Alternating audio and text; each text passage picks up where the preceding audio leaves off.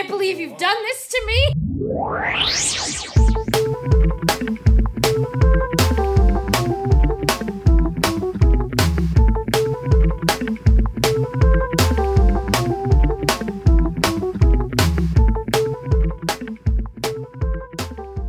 I'm Tabitha Tatro. And I'm Lauren Learman. And welcome back to the Performance Anxiety Podcast, where I was going to say everything's made up and the points don't matter, but I don't want to get sued. Right. We could just say it's a cuter existential crisis. You know what? I like that. I really do.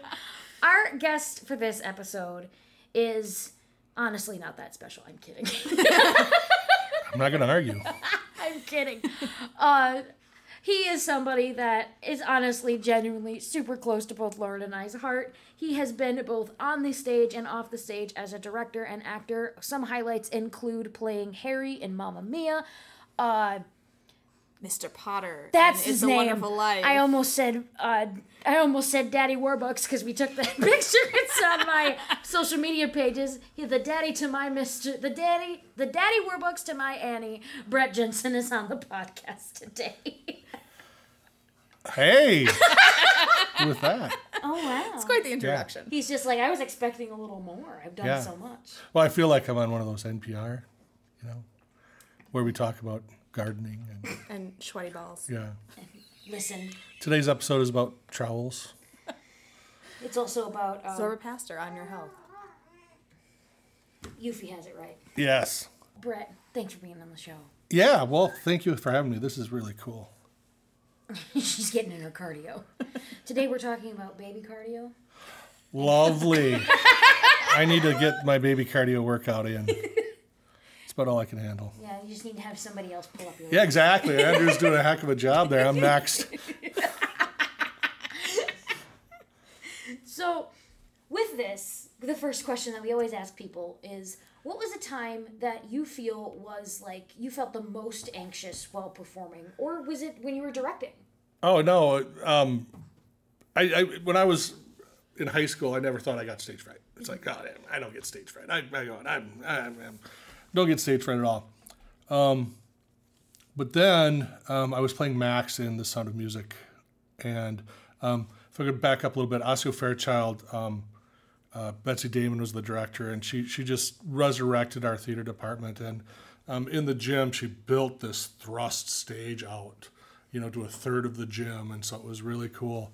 And I was playing Max, and I'm out on the thrust, which is about the free throw line. And so there's people all up next to you and people right in front of you. And I got out and I had to pick up a saucer and a teacup. And I picked up the saucer and the teacup and it started shaking and rattling. And I'm like, okay, I'm going to grab the cup now and I'm not going to do that anymore.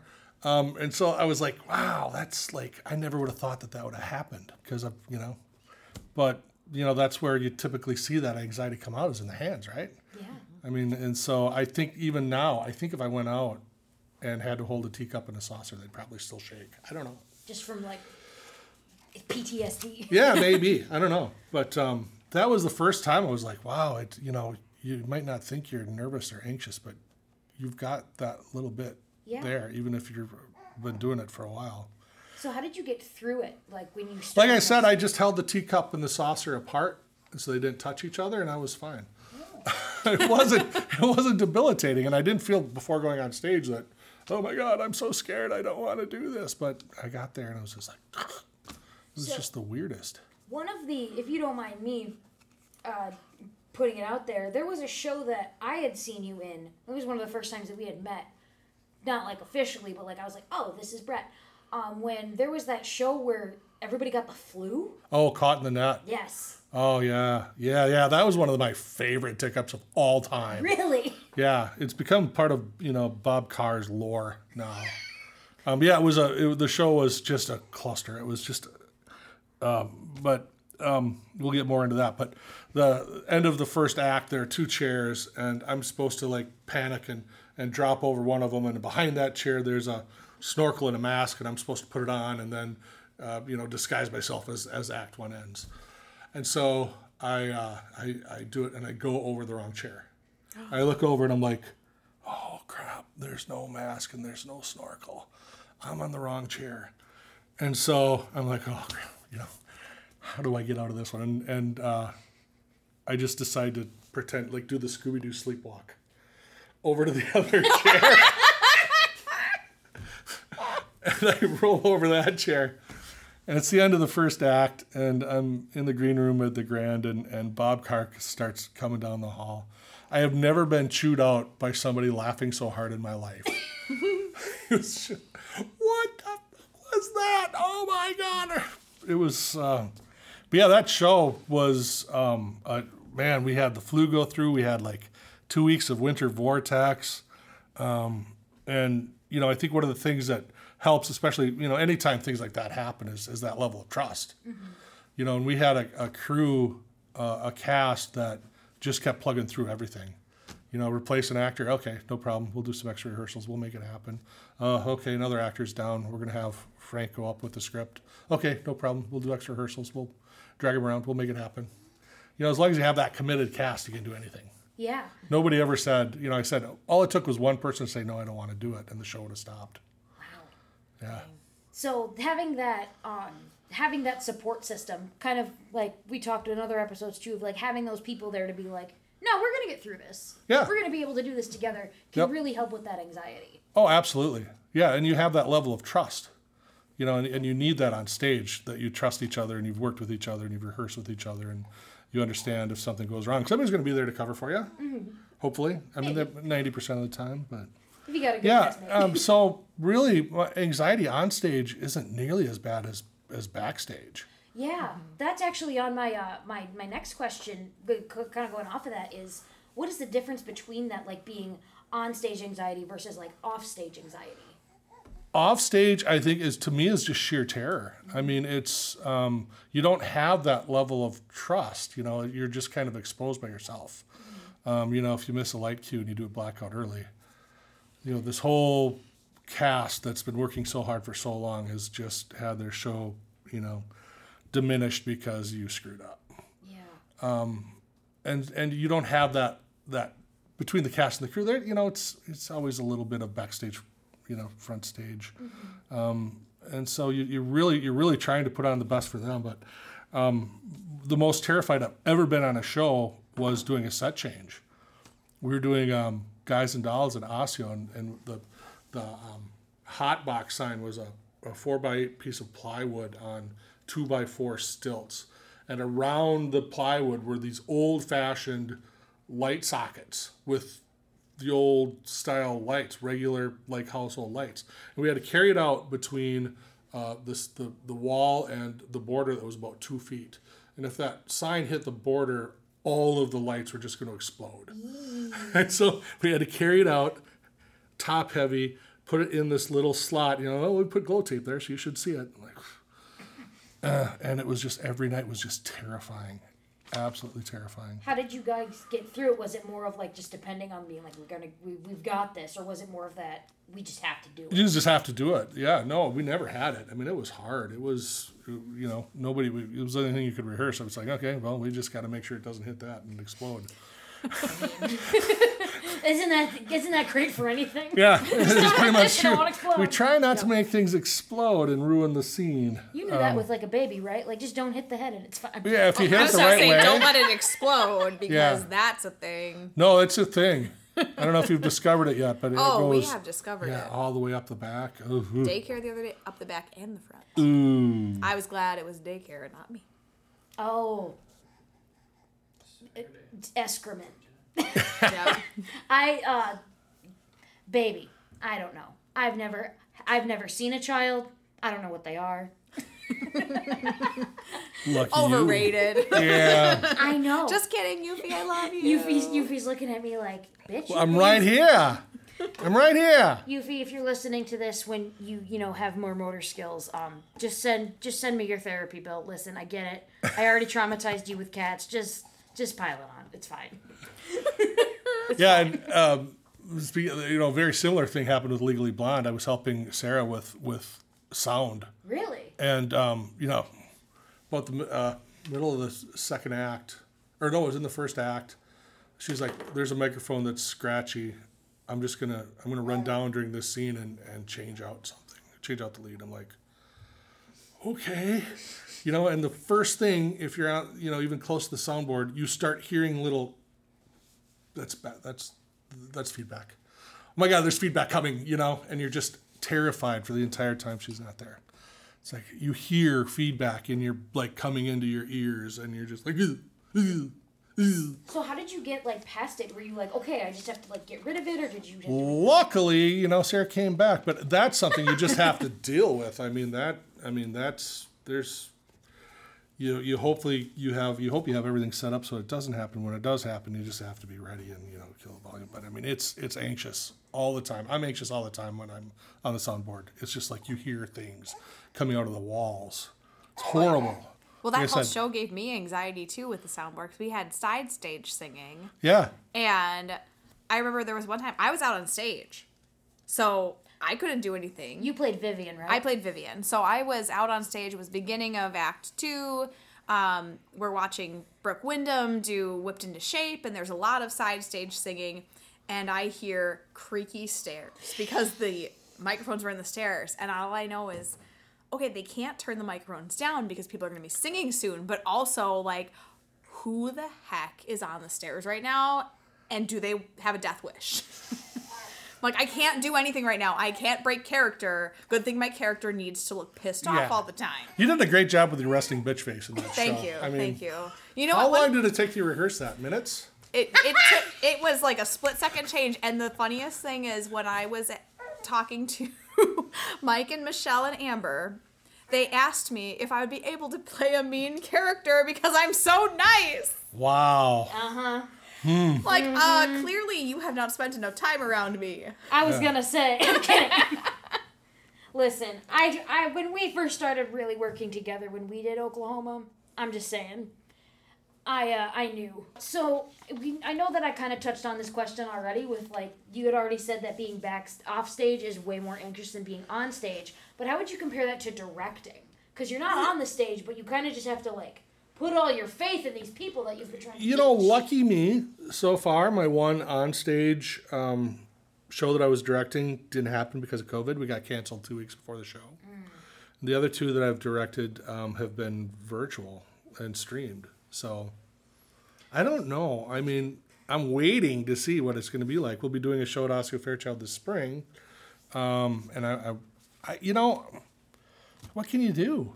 Yeah. I'm hoping it's like that. I'm like, it is what it is. You know, you work for so many hours, you get it up. Maybe other directors could tell you better than I could. Well, I mean, we worked, for the record for this, for a performance anxiety piece. Brett directed me for... Oh, yeah. Yeah, we did a virtual piece. Yeah, the line goes on. Day write-a-play. Yeah. Yeah. And so how did that feel compared to, like, being on stage, like, even in a virtual setting? Well, that was, you know, that you don't have any anxiety when you have a cast like that. I mean, seriously. You sure? Yeah. No, you just, when you have people that you trust and are talented and could take direction and do what you say. But, you know, I think the one, maybe not anxious, but you're always, after the show, you're always like, oh, I wish I would have done that different.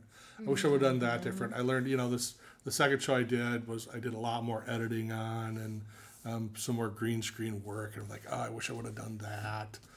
I would have totally done that show differently now.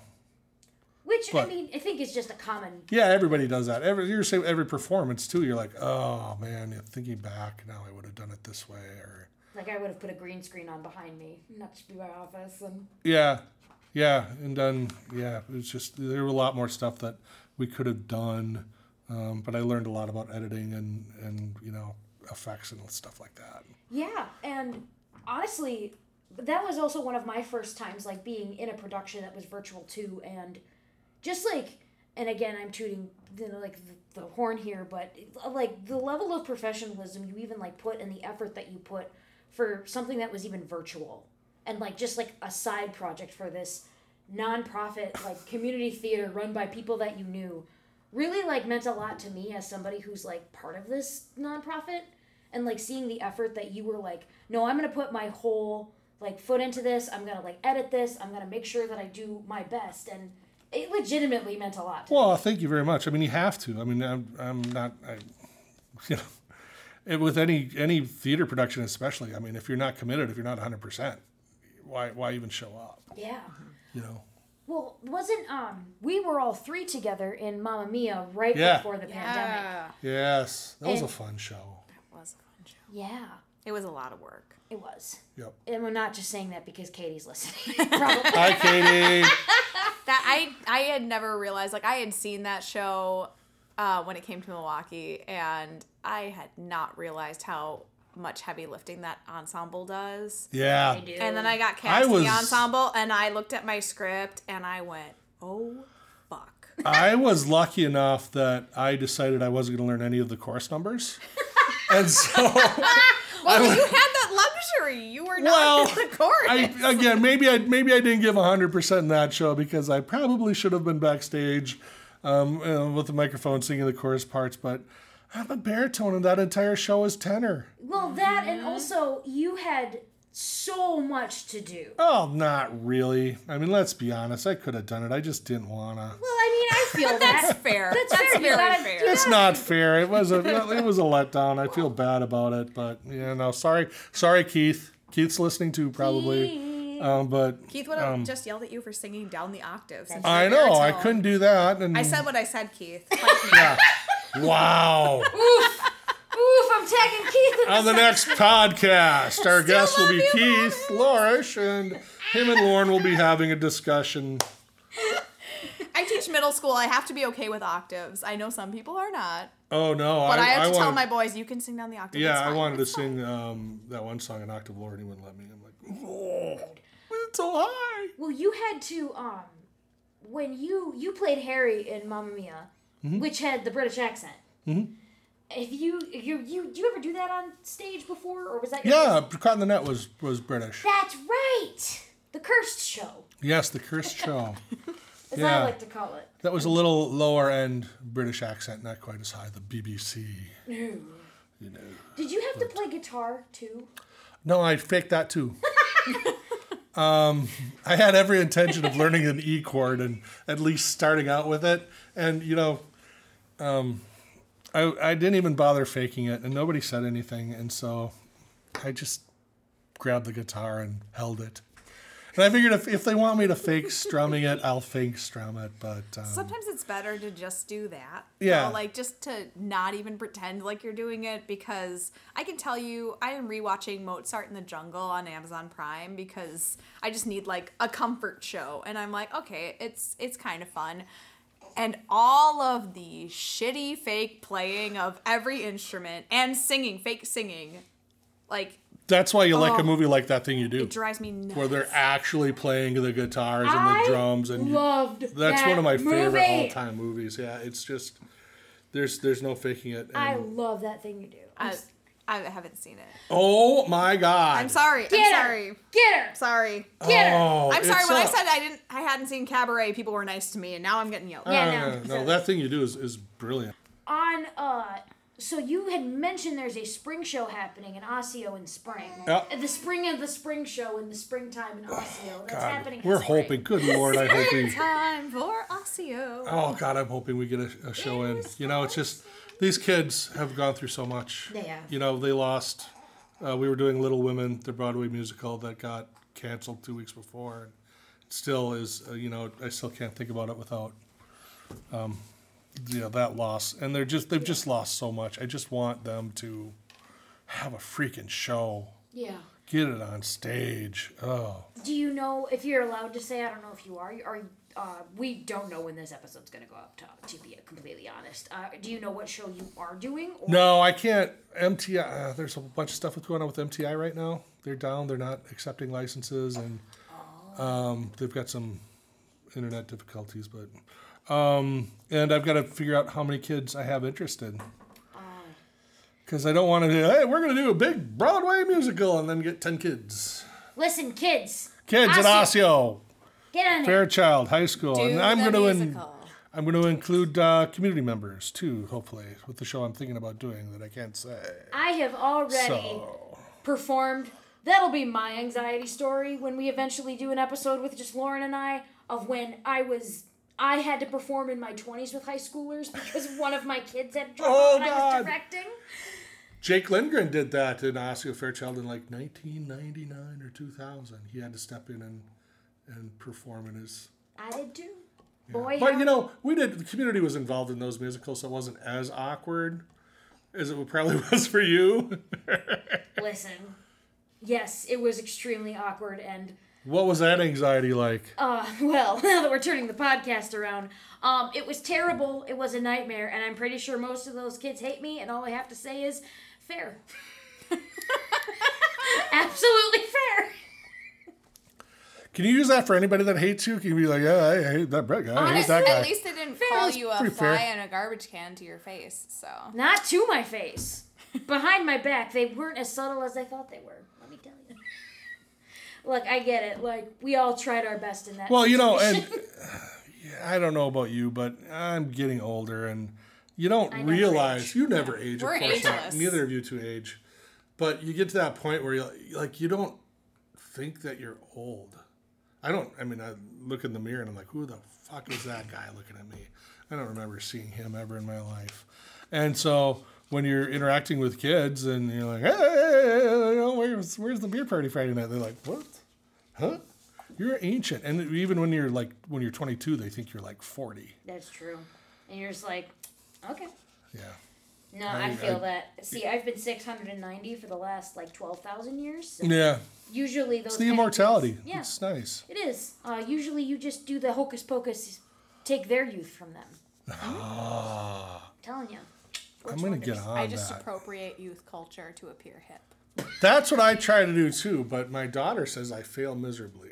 Well, did you do the ice in my veins? Shoo! Oh, yeah, but I do it wrong. I think I do sheesh, and it's supposed to be she. It's supposed to be high-pitched. It's supposed to be she. Is it a sheesh, though? Yeah, I don't know. Yeah. I do it wrong. I know that, and she gets embarrassed by me. I also like to dab, which is not a thing anymore. Listen, hey, I still dab. My fourth graders dab, so it is still a thing. Is it? Well, they're fourth graders all.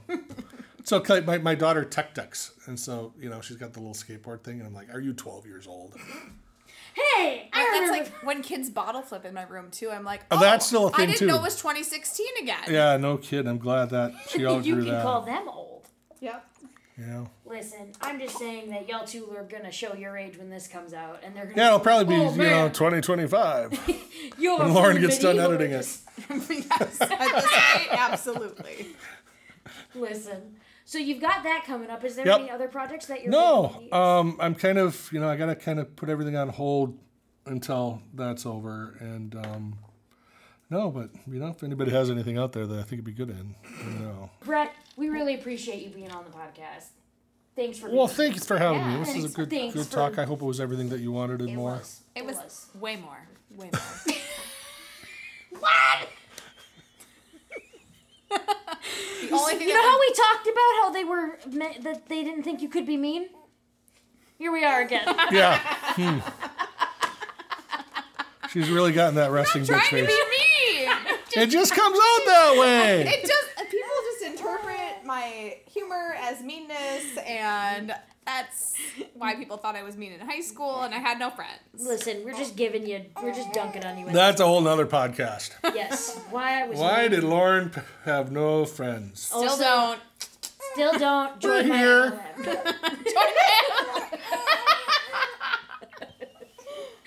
No offense to MLMers, they're gonna come for us now. Oh God, it's fine. We can deal with the Huns. It's fine. It's true, especially because Yuffie's just over it. I know. Well, on that note, as according to Yuffie, I'm Tabitha Tatro, and I'm Lauren Learman. And my God, Yuffie, I get it, man, I get it. She's working it. The Performance Anxiety Podcast is brought to you by Performance Anxiety Inc. For more information about our mission, upcoming projects, and how to get involved, visit us at the link in the episode note.